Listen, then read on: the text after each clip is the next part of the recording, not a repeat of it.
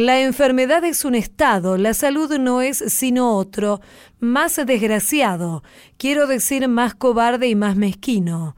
No hay enfermo que no se haya agigantado, no hay sano que un buen día no haya caído en la traición, por no haber querido estar enfermo, como algunos médicos que soporté. Antonin Artaud, poeta francés. Bienvenidas, bienvenidos a una nueva emisión de A Tu Salud aquí en Radio Nacional y así comenzamos. Lo que el estudio demostró es que el test de BPH es una herramienta mucho más potente que el PAP para detectar la lesión precancerosa y el cáncer. Un estudio probó que el test del virus del VPH es más efectivo que el Papa Nicolao para prevenir el cáncer de cuello de útero. Hablamos con la investigadora del CONICET, Silvina Rossi. Todo procedimiento donde uno intervenga sobre el cuerpo del paciente tiene una normativa estándar donde vos te asegurás producir el menor evento adverso. Las endoscopías digestivas son seguras si se cumplen los protocolos y las realiza personal capacitado. Entrevistamos a la médica cirujana Karina Sequeira. Nosotros estuvimos trabajando en particular con una droga que se llama Bismodegib. Nosotros la encapsulamos en unas vesiculitas esféricas. Un equipo de científicas y científicos logró encapsular una droga para tratar en un futuro tumores de la piel. Conversamos con la becaria del CONICET, Natalia Calieni. En la radio de todos. A tu salud.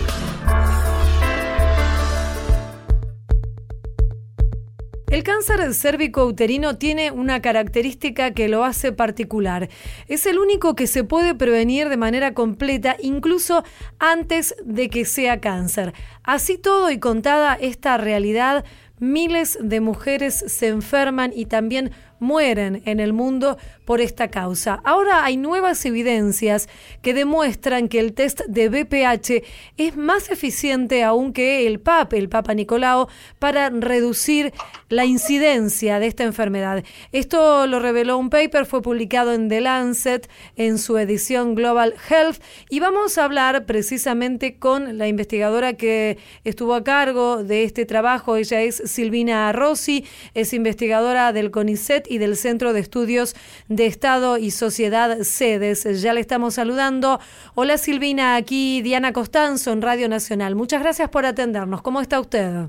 ¿Qué tal, Diana? No, gracias a ustedes por contactarme. En principio, para ponernos en tema, comentábamos acerca de la publicación de este paper y esto se refiere a un trabajo que se realizó específicamente en la provincia de Jujuy. ¿Esto es así? Sí, claro, es lo que se conoce como el proyecto de demostración entre los años 2012 y 2014 y fue donde se evaluó cómo funcionaba el test esta nueva tecnología para prevenir el cáncer cervicuterino, en el contexto del sistema de salud argentino.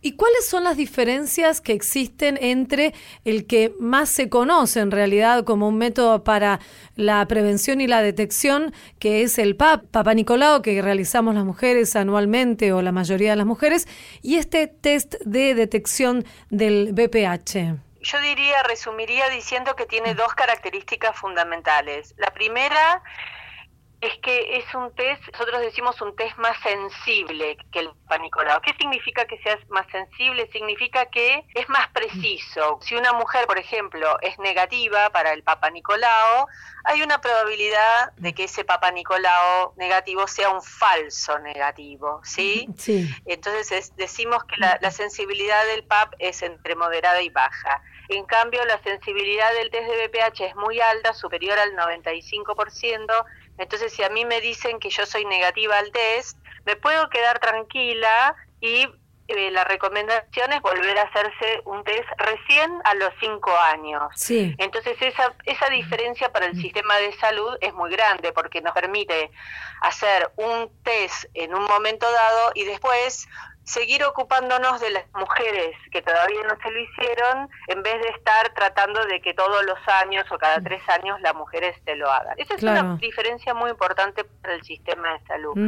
La otra diferencia que yo resaltaría es que el test de BPH se lo pueden hacer, se lo pueden tomar las mujeres ellas mismas, en su casa, en la oficina, en cualquier lugar en donde se adecue un espacio de privacidad eh, e higiene para que la mujer se lo pueda tomar en aproximadamente tres minutos, es indoloro, entonces eso también hace una gran diferencia. De hecho, en Jujuy lo que se instauró es que los agentes sanitarios que forman parte de la atención primaria de la salud le llevan el test a, las casas a las mujeres que tienen dificultades de acceso al servicio de salud. Entonces eso también es, es muy revolucionario. Mm, claro, y lo que ha demostrado esta prueba realizada en Jujuy es que eh, se redujo la cantidad de casos de cáncer. Hay que decir obviamente que el, virus está relacionado justamente con el, el cáncer de cuello de útero, Silvina. Sí, exactamente. El, el, BPH es el principal factor causal del cáncer cervicuterino.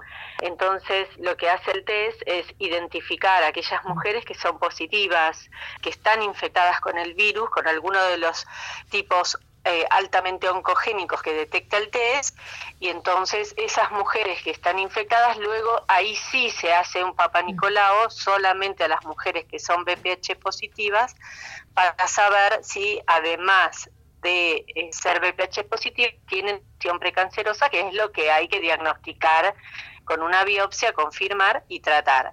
Lo que el estudio demostró es que el test de BPH es una herramienta mucho más potente que el PAP para detectar la lesión precancerosa y el cáncer. El primer paso para prevenir el cáncer cervicuterino es detectar esa lesión precancerosa, que todavía no es un cáncer, diagnosticarla con una biopsia y tratarla. Es ahí donde vamos a estar eliminando la enfermedad. Mm. Entonces, lo que el estudio demostró es que el test es mucho más potente para detectar enfermedad esa alta sensibilidad del test hace que encuentre mucha más lesión, más de dos veces más lesión, porque estoy reduciendo eh, una medida importante de los falsos negativos que puedo tener con un Papa Nicolau. Ese es uno de los principales hallazgos del estudio.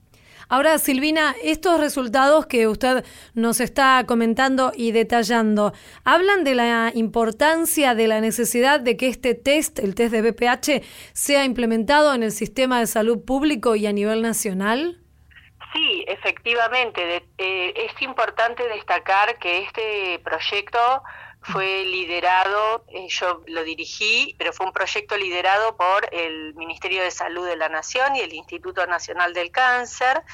Y en el año 2015, en base a los resultados preliminares de este trabajo que estábamos haciendo en Jujuy, se eh, decidió el escalamiento del test de BPH a la totalidad del país en una de una manera escalada, ¿sí? Entonces, en este momento hay ocho jurisdicciones que lo tienen incluido en el sistema público de salud, que son además de Jujuy, Misiones, Catamarca, eh, Neuquén, Tucumán, Chaco y Corrientes, y algunos municipios de la provincia de Buenos Aires, como por ejemplo Florencio Varela, Ituzaingó, La Matanza. El, Ministerio de Salud de la Nación tiene un plan para cada año seguir incorporando eh, nuevas provincias hasta llegar a la totalidad del país. Silvina Arrosi, investigadora del CONICET y del Centro de Estudios de Estado y Sociedad CEDES, muchísimas gracias por su participación aquí en A Tu Salud por Radio Nacional. Le mandamos un cordial saludo, muy amable. Muchas gracias a ustedes, un gusto. Adiós.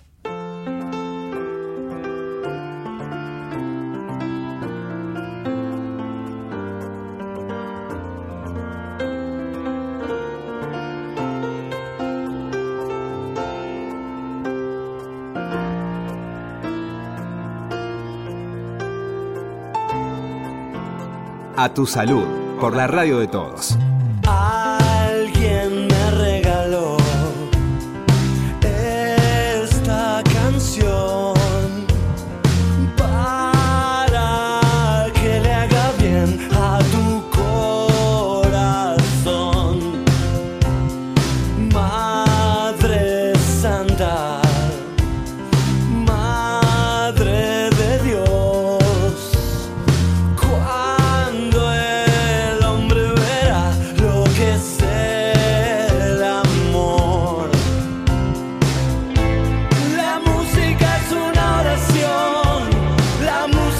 love.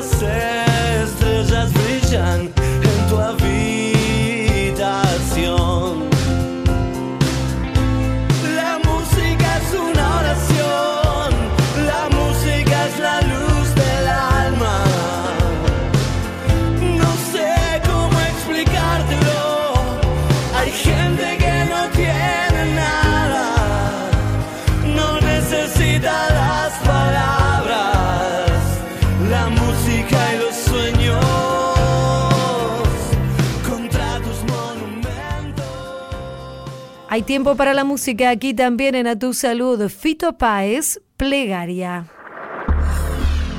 En la radio de todos. A tu salud.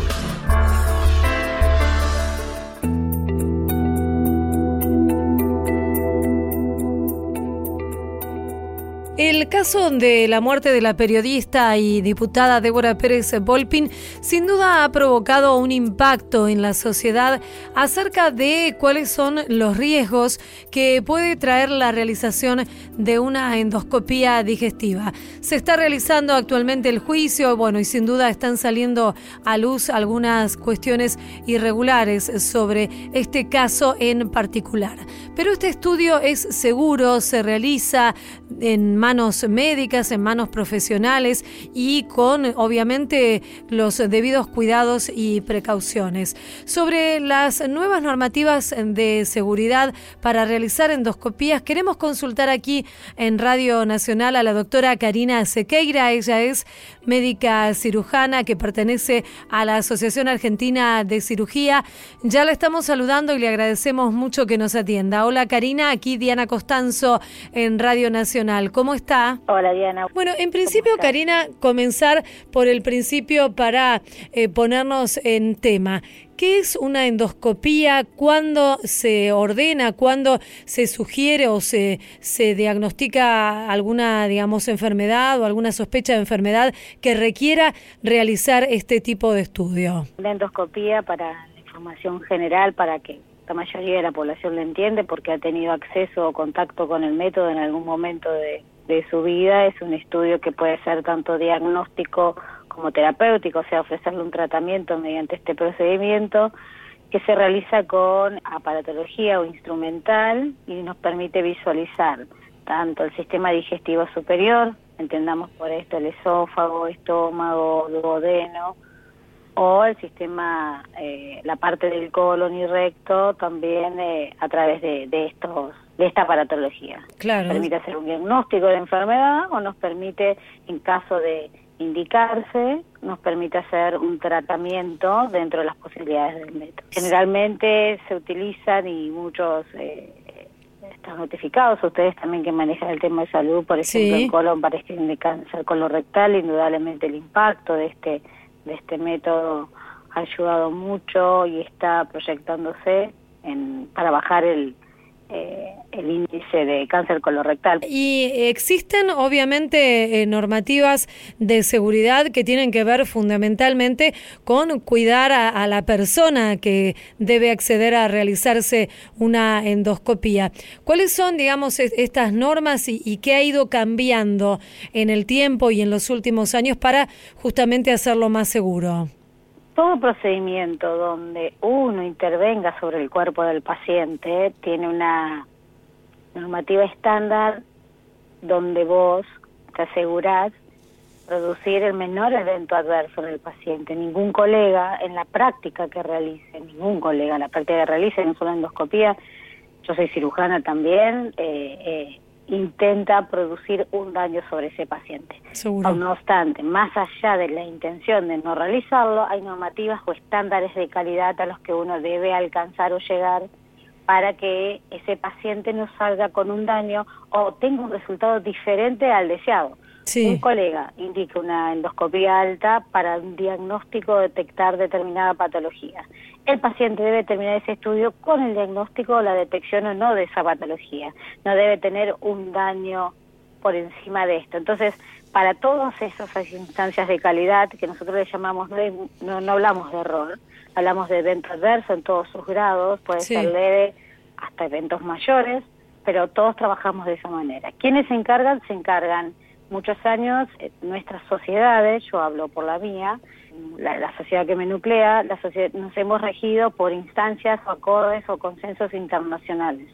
Sí. No obstante, esto ha cambiado. La primera vez que se involucra los estamentos gubernamentales. Eso es muy Es importante, vez- ¿no? Sí, es la Claro. primera vez. Sí, mira, se había hecho algo en el año 2013 sobre colon, sobre calidad en colon, pero sobre el procedimiento específico es la primera vez. Esto, eh, acá hay varias partes que uno tiene que entender cuando se realiza un procedimiento, más allá de, de esta tragedia sucedida, Sí. para el paciente en general. Acá vos tenés eh, el médico que realiza el procedimiento, tiene que tener un estándar de calidad, o sea, cómo debe a- acercarse a lo más, eh, a- a- al, al objetivo mayor, que es como comenzar durante y terminar un estudio que tiene procedimientos antes del estudio, durante y después, digamos, eh, acatarse lo, lo más cerca posible a, a esto tenés el equipo de salud. Acá o nosotros no trabajamos solos haciendo el estudio, tenemos un equipo de salud integrado tanto por la asistente de endoscopía, tenemos el cardiólogo que puede monitorizar, tenemos el anestesista y ese equipo, ese equipo, ¿no? Sí. también es el que debe asegurar el resultado. Mm. Por eso el médico cuando realiza el estudio tiene que, que, que manejar de una manera, por eso nosotros decimos que no es solamente aprender a hacerlo, sino también tenés que aprender a trabajar en grupo y liderar ese grupo en la toma de decisiones. Claro. Y Esto además, en cirugía se aprende mucho, pero vos tenés que asegurar que el equipo de salud responda y también asegure el resultado. Claro. Acá no hablamos solamente de del médico que lo realiza, hablamos del equipo de salud, todos somos responsables. seguro. ¿Sí? Entonces seguimos. Una parte es médico, equipo de salud. La, otro, la, la otra parte son las instituciones que te aseguran o no que vos tengas una condición edilicia, arquitectural y estructural y el resto de los sistemas que implican, te tienen que asegurar que vos llegues también a ese objetivo. Mm. Y también están las empresas que tienen que asegurar que los equipos que te venden tengan eh, o exigirte, decirte, bueno, yo te vendo un equipo que tiene tal número de serie, tiene una guía, tiene un seguimiento, sabe dónde inició su camino ese equipo y a dónde termina ese equipo. Por eso son muchos roles. Sí, el seguro. gobierno, los estamentos gubernamentales, tienen que ser los supervisores de todos esos factores. Seguro. Queremos agradecerle esta charla, doctora Karina Sequeira, médica cirujana, miembro de la Asociación Argentina de Cirugía. Ha sido usted muy amable, le mandamos un saludo. Muchas gracias, Diana. Adiós, hasta Muchas luego. Gracias. Que tenga un buen día. Hasta luego. Igualmente. Seguimos en A Tu Salud.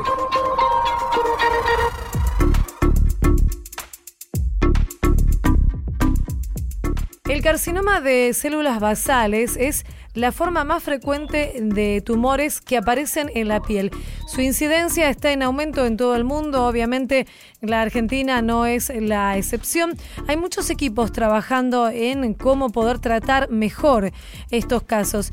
Un equipo de investigadores del CONICET en el grupo de Biología Estructural y Biotecnología de la Universidad Nacional de Quilmes, que es liderado por Jorge Montanari, busca desde hace tiempo alternativas para estos tratamientos. Han publicado algunos de los resultados de su trabajo en la revista International Journal of Pharmaceutics que comprueba cómo lograron encapsular una droga oncológica que puede ser aplicada en un futuro directamente sobre estos tumores. Sobre este tema invitamos a conversar aquí a Radio Nacional en A Tu Salud a Natalia Calien y ella es primera autora de este trabajo, es licenciada en biotecnología por la Universidad de Quilmes y becaria del CONICET. Ya le estamos saludando. Hola Natalia, ¿cómo estás? Muchas gracias por atendernos y felicitaciones obviamente por la publicación. Hola Diana, muchas gracias. ¿Cómo están? Gracias por, por recibirme en su espacio. Natalia, ¿cómo comenzó esta investigación, este interés por este tema en particular? Bueno, mira, nosotros justamente en el laboratorio tenemos una línea que ya venía establecida por el doctor Montanari, que es mi director de tesis.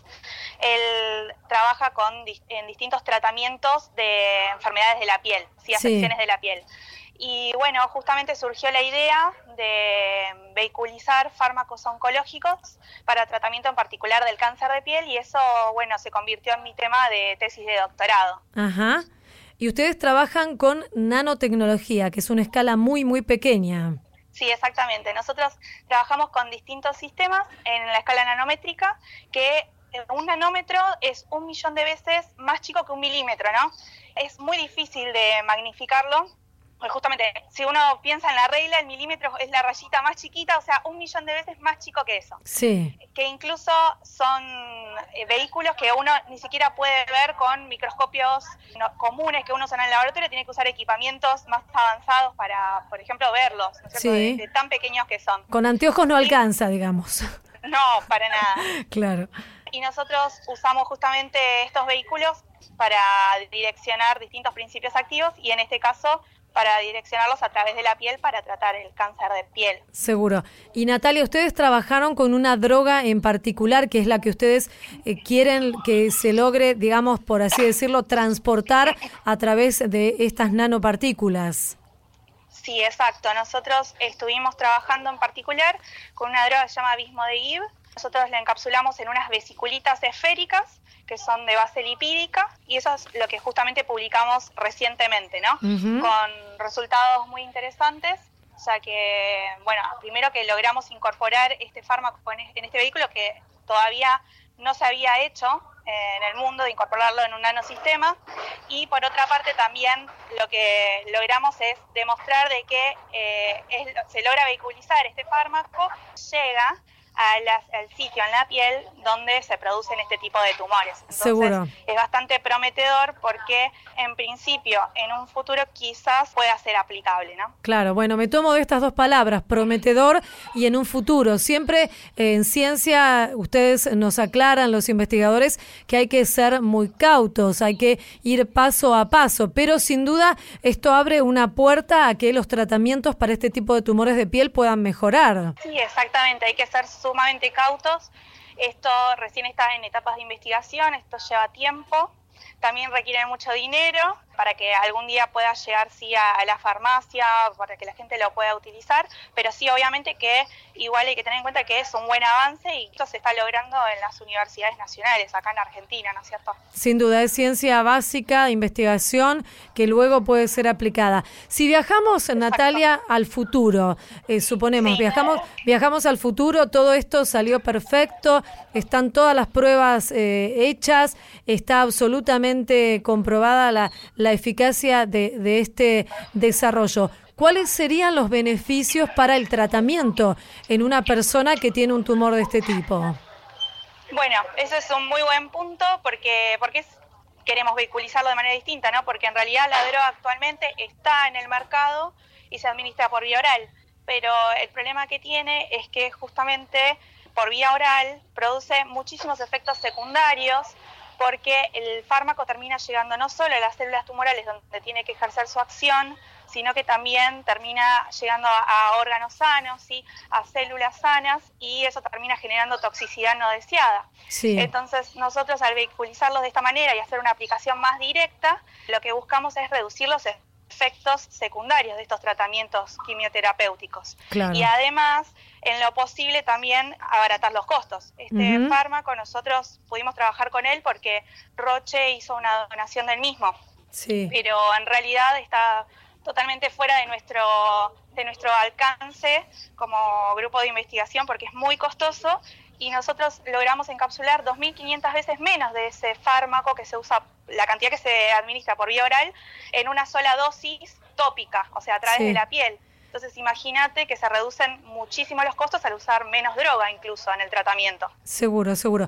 Ustedes eh, trabajaron también en colaboración con colegas de otros países como Italia y, y Perú. ¿Cuál fue el Sí. tipo de aporte que les hicieron? Bueno, justamente estas colaboraciones surgieron por algunos viajes y congresos que hicimos. En particular con la gente de Italia, yo hice una estancia eh, durante mi doctorado con ellos de algunos meses. Ellos trabajan también con nanosistemas y delivery, como le llamamos nosotros en la jerga científica, Sí. que sería el transporte de, de fármacos. Y ellos me ayudaron en la parte de la caracterización para complementar lo que yo ya hacía acá en mi laboratorio y sumarle nuevas técnicas para caracterizar, ¿no es cierto?, este sistema, su estabilidad y otras cuestiones que también nos interesan. Y la gente de Perú, ellos hicieron todo el análisis computacional y de análisis de simulación, o sea, ¿qué quiere decir esto? Ellos con toda una base teórica y matemática pueden calcular cómo la droga interacciona con esto, con este vehículo que nosotros utilizamos, la estabilidad, etcétera. Y a su vez eh, estuvo muy bueno porque esta comparación entre teórico y, práctico, ¿no es cierto?, de lo que a nosotros nos dio lo experimental, hubo una correlación muy buena. ¿sí? Entonces el trabajo justamente se complementó de muy buena manera con todos los grupos multidisciplinarios que participaron. Seguro.